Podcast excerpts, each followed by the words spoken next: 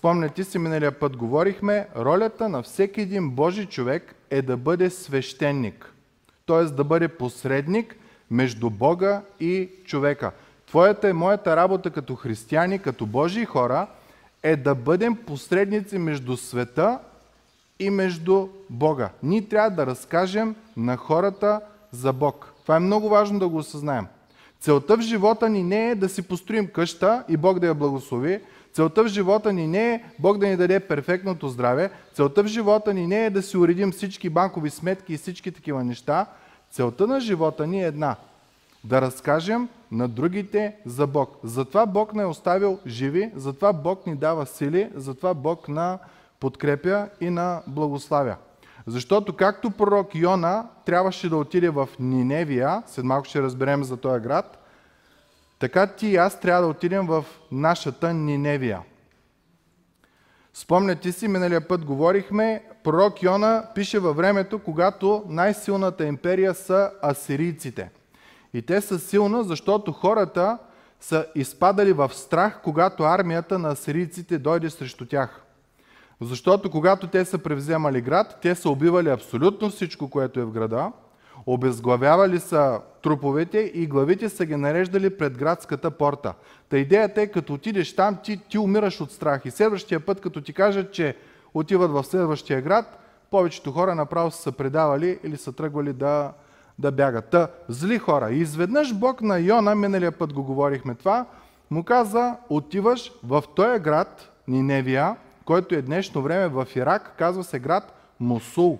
Предполагам сте чували по новините, се говори за него и му казва, отиваш там и им казваш, че Божия гняв е върху тях и до 40 дена Ниневия ще бъде унищожена. Йона обаче, като много от нас, когато Бог ни каже какво да правим, си казваме, ама то не е удобно да го правя. Да и да при уния, които режат глави, които избиват всички, които а, труповете също им обелват кожите и ги трупат на едно място. А какво аз ще правя там? Какво ще кажа на тия хора? И Йона, вместо да, да отиде в Ниневия, ето една карта, България, виждате ли къде? Така, Ниневия се намира и там. Това е Ирак, днешен град Мусул. Йопия е пристанището, където Йона отива. Днешното име се казва Яфа.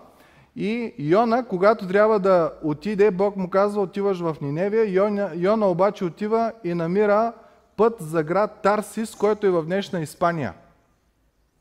Буквално човека се мъчи колкото се може по-далече да бяга от Божията воля, от Божието намерение и в цифри, ако трябва да го изобразиме, разстоянието между Ниневия и Йопия е 890 км, а от Тарсис до Йопия е 4300 км. Очевидно Йона не иска да изпълнява Божията воля. Не иска да изпълнява Божията воля, защото трябва да отиде при тия, които са негови врагове и да им разкаже за Бог. След малко по-нататъка ще разбереме какво означава това. Тайона не се подчинява, а е Божи човек. Дори се казва, че е пророк в а, Трето царе, ако си спомняте. Йона не се подчинява, отива на един кораб и отива в другата посока. Бог така прави, че създава буря, така ни казва текста. Много интересно. Не е разви се буря, а директно казва, но Господ повдигна силен вятър по морето и настана голяма буря в морето. Моряците веднага почнаха да се притесняват, всеки почна да се моли, кой на своя си а, Бог. И накрая разбраха, че всъщност причината е Йона. Бог направи така, като хвърлиха жреби, баш на Йона съпадна жребия, че той е причината това нещастие да им се случи. Йона им каза, аз съм слуга на Всевишния Бог и хвърлете ма в морето и бурята ще спре. Хората обаче не искат да го, да го хвърлят. По-нататък виждат, че няма как, вече бурята не, не спира, хвърлят го в морето, като си искат прошка от Бог. И в процеса на четене на текста ние разбираме, че май тия хора са повярвали в Бог, а в началото са се кланили на други богове. Да виждаме уникалната божествена мъдрост. От глупостта на един негов човек, Бог спаси цял кораб с моряци.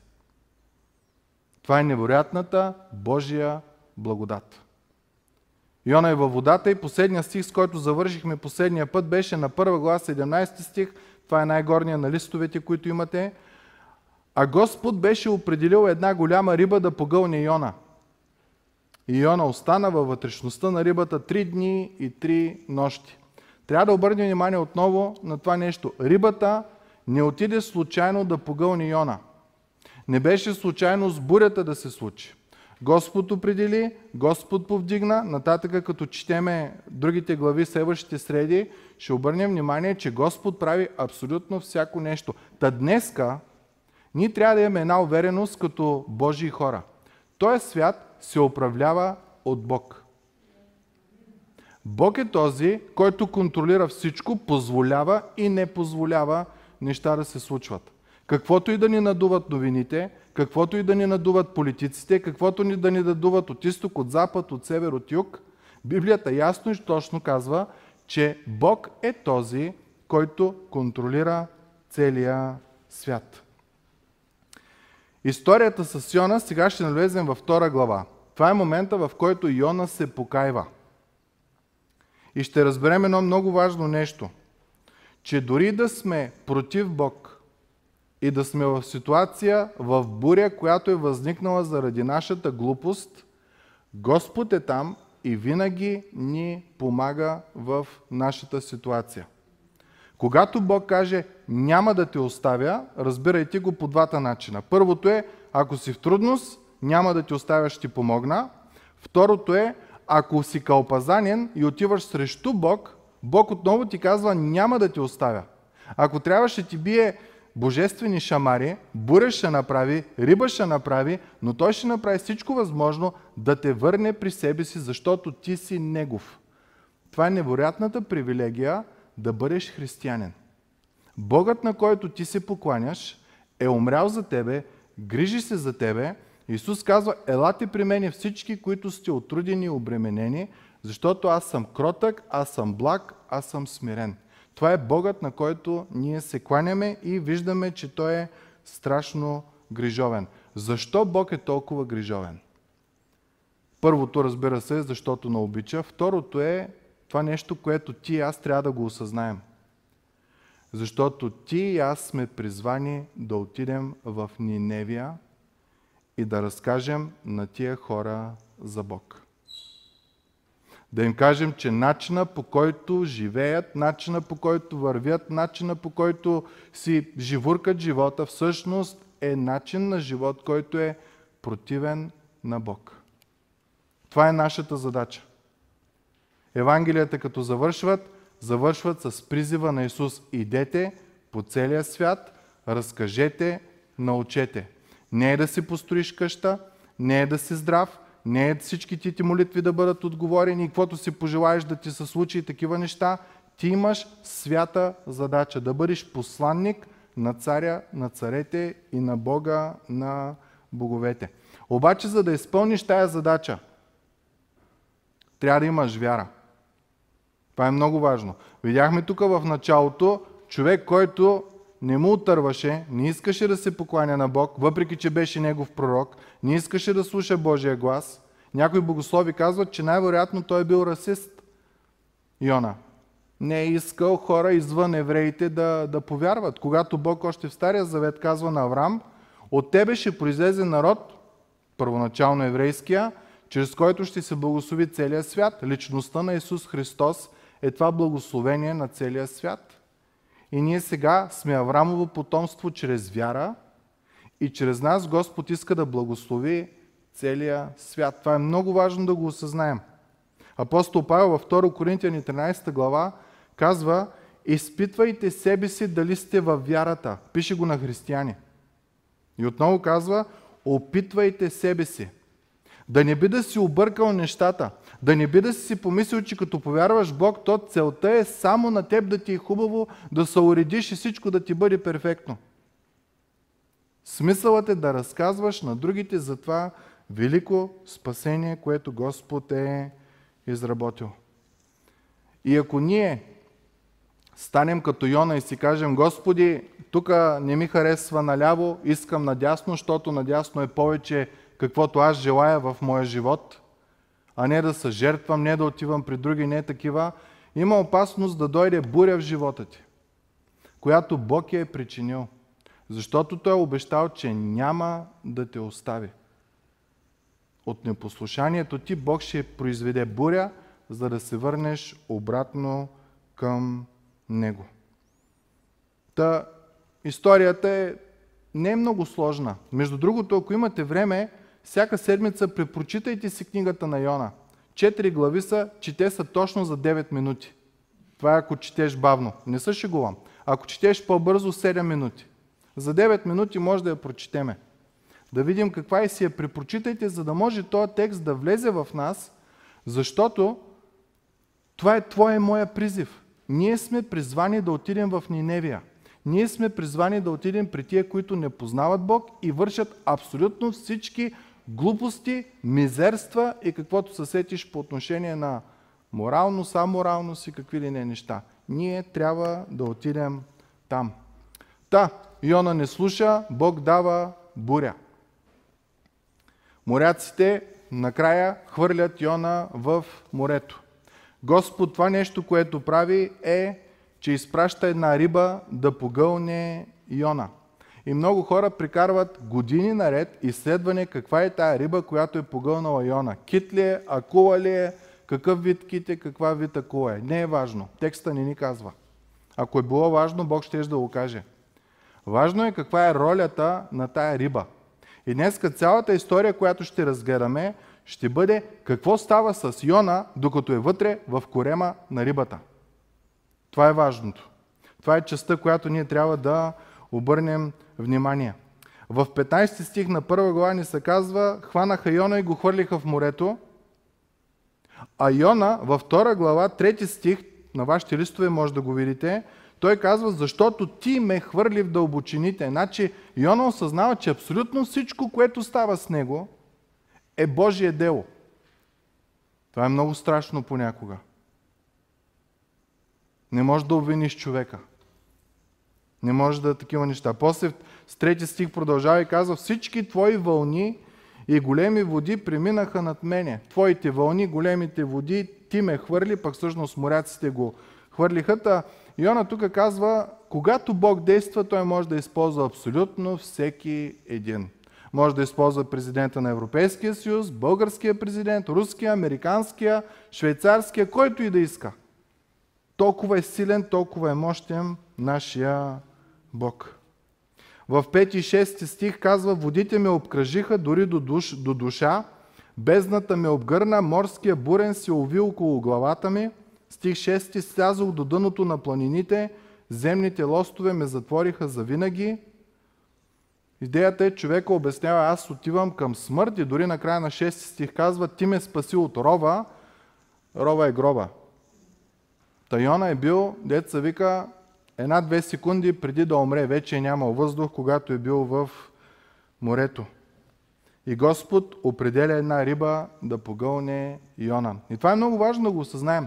Рибата не е наказанието към Йона, а е спасението на Йона. Наказанието беше бурята. Но то като се замислиш, е такова наказание от един Бог, който обича и накрая ще го видим Йона, че е в Ниневия в следващата глава. Защото Бог е дълго търпелив, много милостив и, и благ. И ни се казва в 2 глава 10 стих и Господ заповяда на рибата и тя избълва Йона на сушата. Обърнете внимание, абсолютно всичко, което става с Йона, и той ще го повтаряме всяка проповед, беше ръководено лично от Божията ръка. Бурята, моряците уж го хвърлят, Йона казва, всъщност това беше ти, Господи, Рибата го погълна, рибата го изплю и това всичко беше Бог накара, Господ заповяда и Господ прави тези неща. Изглежда, че три дена е стоял в корема на рибата. През тези три дена той е минал през процес на покаяние. И когато е свършил покаянието, той е бил готов да служи на Бога и рибата вече го е изплюла. Думата е повърната, ама няма да размишляваме върху тази дума. Идеята е, че на Йона му трябва три дена да осъзнае грешката си. Не знам за, за вас, ама като ви дойде някаква трудност в живота, вие веднага ушите ви настръхват и почвате да се чудите къде сте са грешили и къде Господ евентуално може ви да ва, да ва наказва или да ва води в, в дадена посока. На Йона му трябва три дена. Ама тук говорим, човек е бил на умиране в морските дълбини, после е в корема на рибата, ама не се мислете, че там имало дивани, килими и такива неща. Там имало стомашни киселини, там е имало всякакви възможни неща, които са били. Три дена в такава ситуация този човек е трябвало докато се покае. Ма нека да разгледаме текста. Първи стих на втора глава. Тогава Йона се помоли на Господа, своя Бог, от вътрешността на рибата. Въпросът, който трябва да се зададем е, възможно ли е това да е вътрешната стайчка на Йона? Спомняте ли си, Исус казва, когато ти се молиш, не бъди да пред всички да тръбиш какво правиш, ми влез във вътрешната си стаечка и насаме, само ти и Бог. Кажи на Бог това е и Бог, който ще ти отговори. Възможно ли е това да е тихата вътрешна стаечка на Йона? Има ли място, където Бог не можем да го, да го срещнем? Църквата е очевидно не в избата, в тавана, корема на рибата. Разбира се, че можем. Това е Божията привилегия, това е привилегията, която имаме като Божии хора. Бог е навсякъде. Та в момента Йона е в място, където няма абсолютно нищо друго, освен Йона и Бог. Няма нищо друго, за което той може да се хване или да се захване. И когато осъзнаеш, че си само ти и Бог, в този момент Бог за тебе става всичко. И това е красотата на тия моменти. Защото докато Бог не стане всичко за тебе, винаги има втори, трети, четвърти вариант. Има 50 номера на GSM, на които можеш да вдигнеш. Има хора, които са ти ортаци, които могат да ти помогнат и такива неща. Но трябва всеки един от нас да стигне до този момент, когато Бог е абсолютно всичко за нас. Когато осъзнаем, че няма нищо друго, освен Бога. И това е важно да го, да го осъзнаем. Какво правише Йона, докато е в рибата? Искам да ви покажа една графика. Обърнете внимание, почти всички стихове, те са 10 стиха на втора глава, почти всички стихове са цитати от Стария Завет. Са цитати от, други, от, другата, от друга част на Божието Слово. Тоест идеята е Йона, докато беше в корема на рибата, едно на едно с Господа, начина по който дойде духовно съживление в него беше като си спомни Божиите слова. Затова е толкова важно да четем Библията. Няма да въпитам дали си четете Библията. Няма да въпитам дали като четете, учите на Изус. Няма да въпитам като четете дали си подчертавате, дали си изваждате нещо, дали такова, защото ви казвам, че когато дойде бурята, във вашия живот, а тя ще дойде, единственото, което може да ви помогне, е Божието Слово. Спомняте ли си Исус как се противеше на Сатана, когато Сатана го изкушаваше в пустинята? Коя беше фразата, с която започваше всяка реплика на нашия Спасител? Писано е, писано е, писано е, писано е. Дори в един от моментите Сатана се опита да каже, не е ли писано, и тръгна да изкривява Божието Слово. Та, много е важно ние да си знаем Библията, да я четеме, освен редовното ходене на църква, личното време с Господа, защото като дойде дебелото, като дойде бурята, друго няма да има. Ще си ти и Бог и Неговото Слово. Това, което помогна на Йона да оцелее и духовно, беше благодарение на Божието Слово. Защо? Има една характеристика на Божието Слово, която е много хубава. Тя има прочистващ ефект. В началото на историята Йона бяга в корено противоположната част на света, последната позната точка на света по това време. И в момента, в който Бог го поставя в тази ситуация, Йона си спомня тези стихове от Словото, в този момент Йона изведнъж става, умеква започва да служи и да се обръща към Господа. Та, как да кажем, Библията е компаса в живота на всеки един от нас. Онзи ден четах една история, която много ми хареса. Един човек влиза в една гора, много гъста. И казва, влязах до момент, в който като погледна нагоре не мога да видя небето, толкова гъста гора. И никак нищо не мога да разбера, изгубих пътека, изгубих абсолютно всичко. Обаче в моя си ум север беше нататъка. И вървях, докато компаса ми беше в джоба. Вървя, вървя, вървя, вървя, вървя, обаче не спира тая гора, пък по моя ум, ако вървя на север, до 2 часа трябва да съм излязал от гората. И трудност след трудност и казва, вече започва да потъмнява, за да, да, се, да, да се свечерява. И каза, взех да се плаша. И тогава вика си извадих компаса и разбрах, че аз съм ходил на изток през цялото време. И така се ядосах, каза, че вдигнах ръка да хвърля и да щупя компаса, обаче искам да прочита фразата, която той казва. Помислих си, ма как ще го хвърля? Нито един път той не ме е лъгал или повел в погрешната посока. Аз съм тук, понеже не следвах компаса. Божието Слово, мили приятели, е компаса в нашия живот. То никога няма да ни излъже, няма да ни подведе. В това трябва да бъдем на 100% уверени. От цяла глава, вижте Йона колко пъти цитира други части от Стария Завет. Та, в корема на рибата Йона се покайва. И какво научава, когато е в корема на рибата? Нека прочетеме в 3 и 4 стих. Защото ти ме хвърли в дълбочините, всички твои вълни и големи води преминаха над мене и аз казах, отхвърлен съм пред очите ти. Тоест Йона казва, всичко, което става с мене в момента е Божие дело. Та когато стигнеш до покаяние, първото нещо, което осъзнаваше, че е имало едни невидими ръце, една сянка в през всяка част от твоя живот, в която е била Божието присъствие.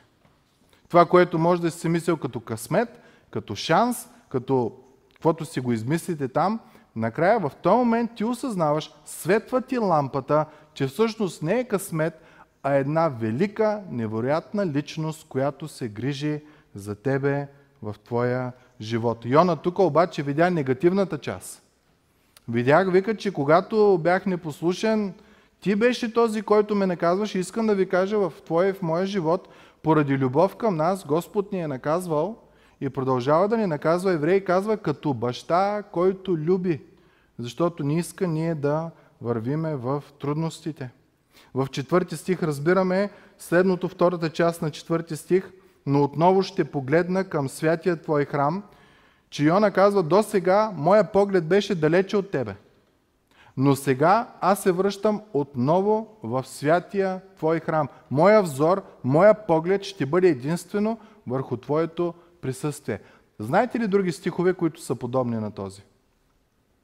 Погледът ти да е насочен към Господа.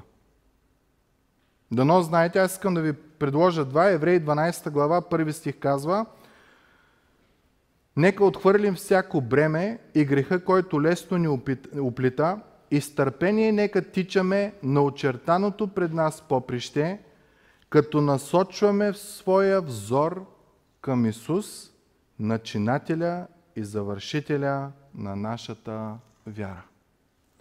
Когато отхвърляш греха, когато отхвърляш предишния стария начин на живот, е много важно да се фокусираш върху Христос.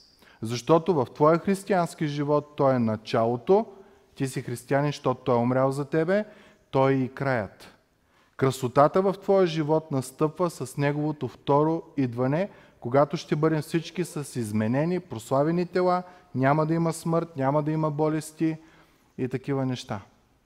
Та Йона казва, аз погледнах, взорих се, отправих погледа в Твоя храм, в Новия Завет се казва на християните да направят абсолютно също, само че не към храма, Новия храм е Исус Христос.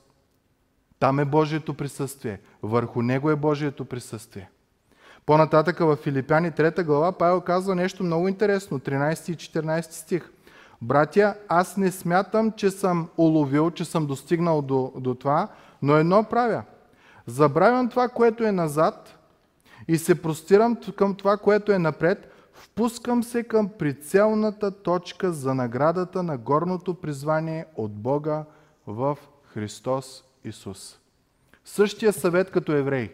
Спри да мислиш за миналото, спри да мислиш какво е било, какво е можело да бъде или всички тия неща. Живота ти е Христос. Фокусът ти е Христос. Друго по-важно нещо в твоя живот няма. Йона го разбира това. Ама го разбира сред буря, която го води почти до умиране и е в корема на рибата. Дано ти и аз да не трябва да изпаднем в буря, за да осъзнаем, че Бог е най-важното. Ма да ви кажа честно, мили братя и сестри, следвайки моя начин на живот и опитността, която имам с Бога, доста често трябва да дойде бурята, за да мога да се усетя, да се освестя, да се опомня. Надявам се да не е така до края на живота ми. Надявам се Господ да, да, да ми избистри тия неща от мене. Предполагам, вие имате същите неща. Трябва буря да дойде, за да мога аз да падна на колене, да се сетя да чета Библията, да се сетя да се моля както трябва, за да мога да имам жива връзка с Той, който ме е създал, възлюбил, дал живота си за мене. Третото нещо, което намираме в текста, е, че Йона благодари за Божията милост. Но пак ти, Господи Боже мой, си избавил живота ми от рова. И интересното в тази ситуация е, че Йона казва тия думи, докато е в корема на рибата. Още не е изплют навънка. Ама за Йона и малкото е голямо нещо. И че тая риба го е погълнала, за да не се отдави, е голямо нещо. И третото нещо, и четвърто, извинявайте, което Йона прави е, Йона подновява завета си с Господа. Обърнете внимание на стих 9. Но аз ще принеса жертва с хвалебен глас, ще отдам това, което съм обрекал. Което означава, че покаяние без действие не е никакво покаяние. Бог ти изявява греха, Бог те вкарва в бурята, ти осъзнаваш, че си сбъркал, прости ми, прости ми, прости ми, прости ми, прости ми, Бог ти прощава, бурята свършва и ти си кажеш и си продължаваш по стария път. Този път се отървах. Ако само се покаяваш без да има дела на покаяние, ти никога не си се покаял. Разбирате ли?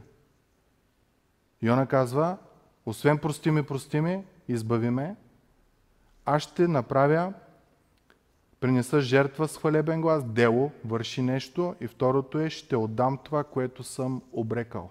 Което съм ти обещал, Господи, аз ще го изпълня. Истинското покаяние винаги изисква някаква промяна в нас. Разбирате ли? Не може да се вървим по стария начин, който е бил омразен на Господа и да си казваме, че вярваме в Господа.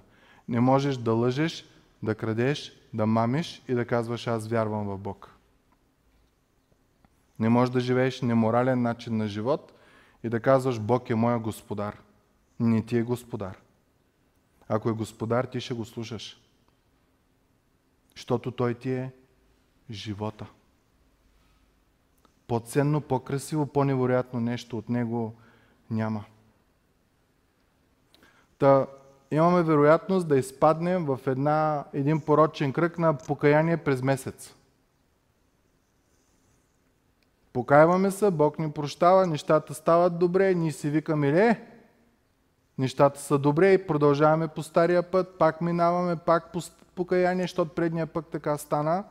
От трудност в трудност в трудност когато Бог иска да дойде промяна в живота ти, за да ти даде не само прошката, но и благословенията, които идват от живота с Бога. Разказва за един човек, който имал такъв навик да се покаива през седмица, а през месец, извинявайте. И отива в църква, пастира призовава кой иска да се покае, той се е изправил и с молитва такава сърце раздирателна са молил, но молитвата била една и съща всеки път. И молитвата била такава, Господи, махни пая жените в живота ми. И всеки месец, всеки месец и накрая пастора не се стърпял и след службата отишъл при човека и му казал, виж какво, ти добре се молиш Бог да махне а, пая жените в живота ти, ама дай да се молим да махне и паяците от живота ти. Трябва да има промяна. Трябва да има нещо, което спира това зло да расте в тебе и в, в мене. Та това е което Йона направи. Йона разбра, че всичко е от Господа, че Божията грижа е там и в добро, и в зло. Божията грижа го е назначила, за да се покае. И накрая той разбира, че той трябва да се промени. Не само извинявай. Той казва, трябва да подновя завета си с Бога. Ти си ми простил, аз ще те следвам. И като те следвам, трябва да се откажа от нещата, които ми пречат да те следвам. В Енина има един овчар и с съпругата ми, като се разхождаме, много често го виждаме, има 6 овце. Обаче те са като залепени за него. Той прави една крачка, те правят една крачка. Той спре, те спрат. Когато някой се доближи до него, всичките овце отиват зад него. Ма, страхотно просто да гледате каква жива връзка има с тях и като се заговаряме с него, той казва, ми те са ми като дечица. Понякога вика ги взимам да спът вътре при мене, защото е много студено а, вънка. Толкова близка връзка има с тях и казва, всяка сутрин аз си слагам ръката и ги галя. И вика, те идват да се гушкат, обаче като кажа не или там къвто звук издава, за да... Те вика слушат. Никога до сега не е имало проблем да не са ме слушали.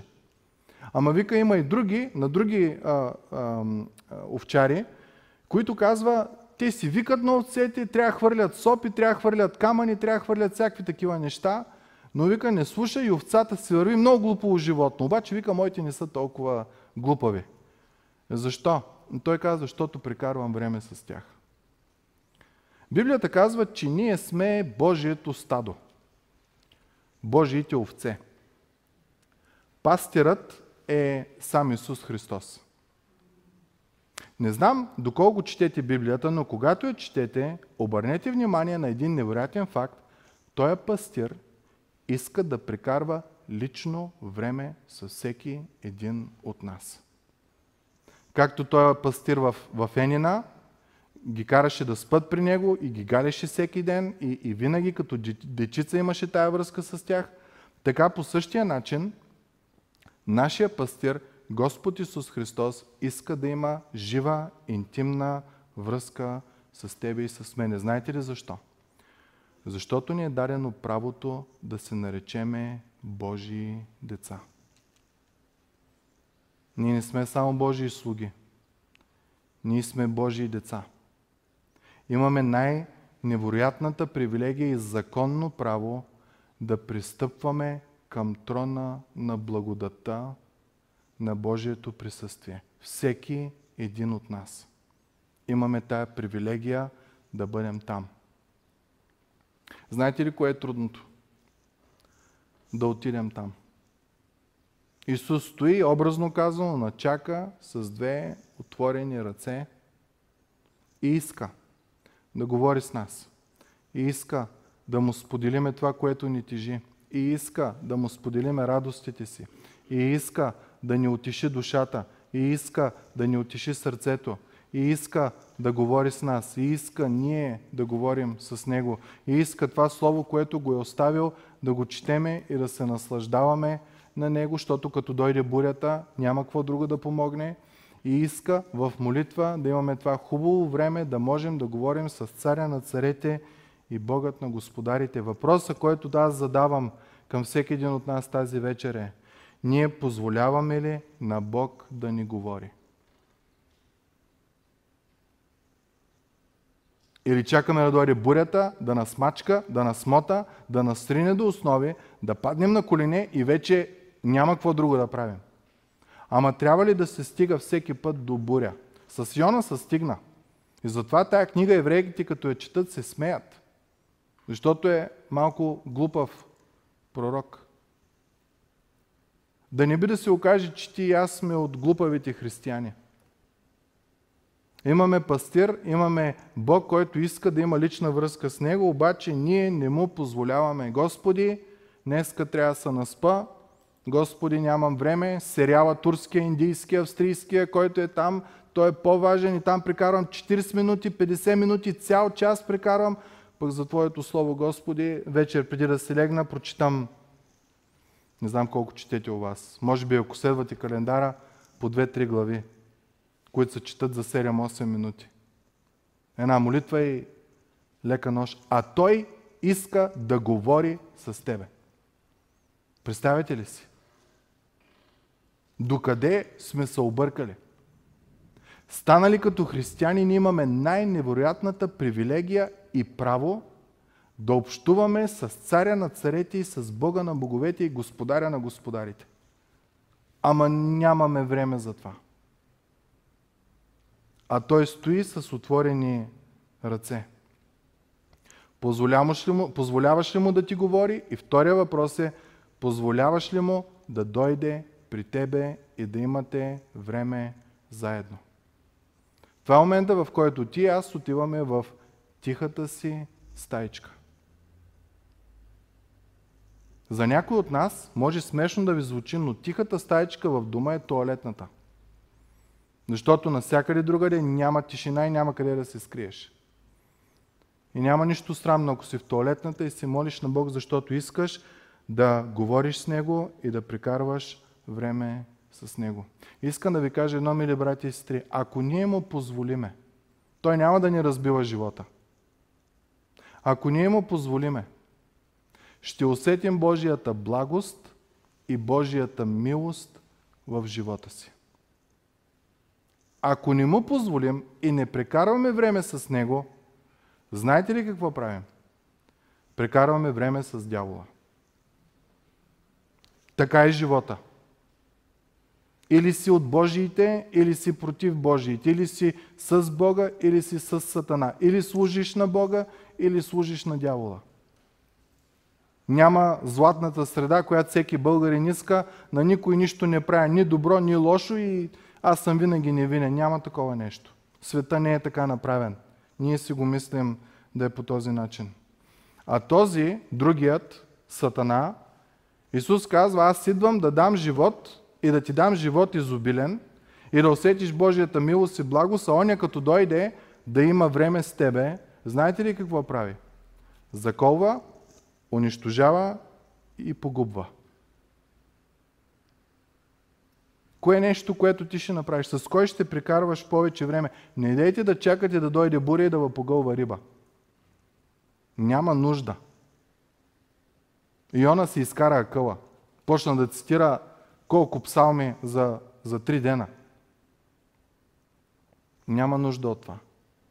Той, е на който ние служим, е мил, благ, грижовен и иска да даде живот в тебе и в мене.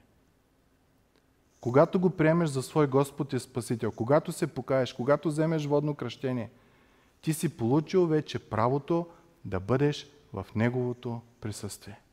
Да говориш с Него, да се радваш с Него, да четеш от Словото. И когато четеш, то няма да е като вестник. Божия свят и дух ще открива на ума ти това, което четеш, което е за тебе и ти ще ставаш от мъдър, по-мъдър и Библията казва, ще те го направи готов за всяко добро дело в живота ти. Каква благодат ни е дал нашия Спасител. Та от историята с Йона, не дейте да чакате бурята. Имаме призив да идем в Ниневия. Да разкажем на хората, че имат нужда от Бог. Ако пък ние сме окепазили нашия начин на живот като Йона, вместо да вървим по Божия път, а сме тръгнали по коренно различен път, призива, който се дава е върни се обратно. Върни се. Бог те чака и иска да бъде с тебе. И ще видим след като се покайва Йона какво става в живота му следващия път.